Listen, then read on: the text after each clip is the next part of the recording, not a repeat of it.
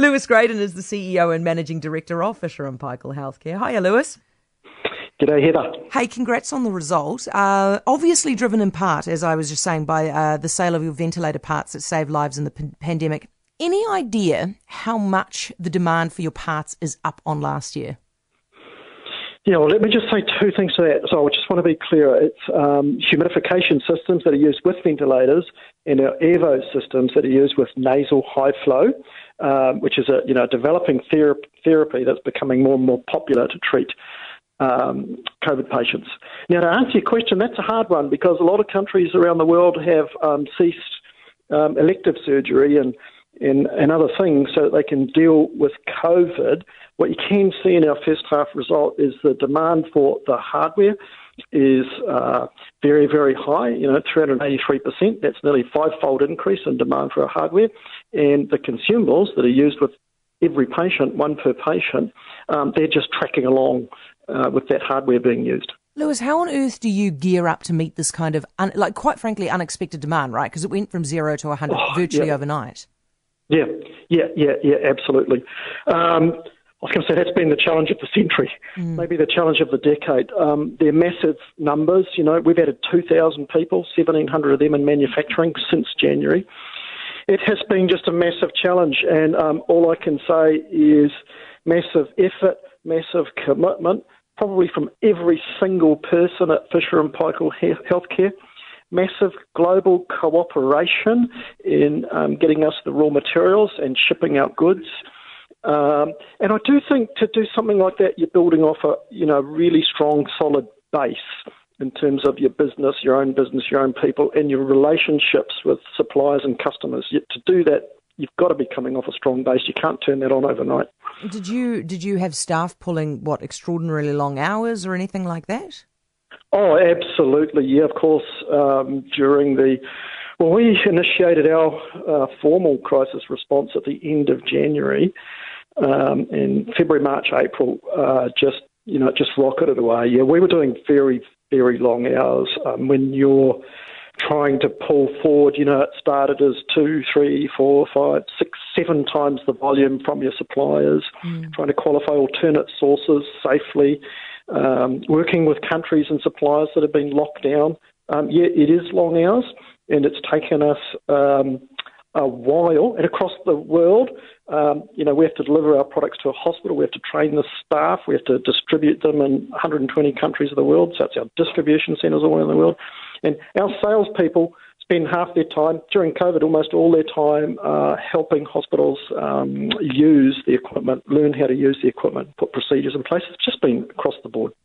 Lewis, it's it's a little bit more complicated for you guys than it is for your average business. I mean, there were businesses up and down this country and around the world that um, have, you know, pulled out all stops to save the business, or in some cases to to make hay while the sun was shining. Strangely, but for you guys, mm. it was also, I imagine, an added responsibility of the knowledge that if you didn't, you know, pull finger, you, you, I mean, you were trying to save lives as well, right? That's right, and that's the word we we use. Um, that's the feeling we had. Um, it wasn't making hay while the sun shines. It was we felt a responsibility for two of the therapies that um, are probably the front line to treat COVID patients in hospitals. We're the world's dominant supplier, and we felt that as a responsibility and, and, and uh, as a serious responsibility. You know, just when you know that you have people that are relying on you, um, I think responsibility is the right word. Mm. Um, I see that the second wave is playing slightly differently. The New York Times has reported that no one is clamouring for ventilators. What's changed?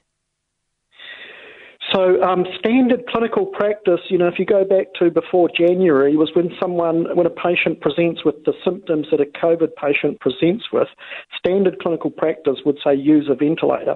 And that's what happened in Wuhan, that's what happened in New York, that's what happened in London and Madrid in the early days. And what physicians learned over the first few months was there's a better way of doing it than going onto a ventilator because a ventilator is very invasive. There's a tube that goes right down into the lungs.